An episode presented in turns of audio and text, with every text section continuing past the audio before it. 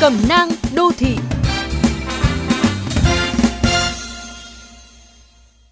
Các bạn thân mến, gần đây một nhóm học sinh ở Quảng Ninh bị ngộ độc do nhầm thực phẩm chức năng với kẹo.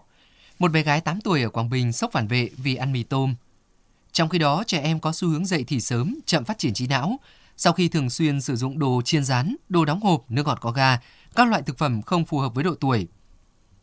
Thực tế này đòi hỏi cha mẹ người giám hộ cần đặc biệt quan tâm đến chế độ dinh dưỡng, kể cả đồ ăn vặt cho trẻ nhỏ.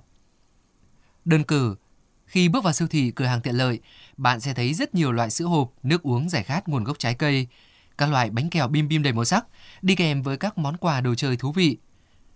Sẽ thật sai lầm nếu bạn vội vàng chiều theo ý muốn của các con mua ngày cho chúng sử dụng. Trên thân hộp, vỏ của các loại thực phẩm, nhà sản xuất có ghi thành phần, nguyên liệu, các chất phụ gia, chất hóa học của sản phẩm và độ tuổi có thể sử dụng.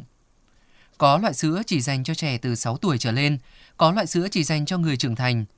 Còn có những loại bánh kẹo chỉ dành cho trẻ em ở độ tuổi tính bằng tháng. Lại có những thực phẩm khuyến cáo liều lượng sử dụng rất hạn chế. Khi chọn mua thực phẩm, ngoài việc xem xét hạn sử dụng, nên hình thành phản xạ xem giới hạn độ tuổi người dùng, chế độ ăn lành mạnh, hợp khoa học dinh dưỡng, hạn chế các đồ chiên rán, nước có ga, đồ ăn sẵn là cách bảo vệ sức khỏe tốt nhất cho trẻ em và chính người lớn chúng ta.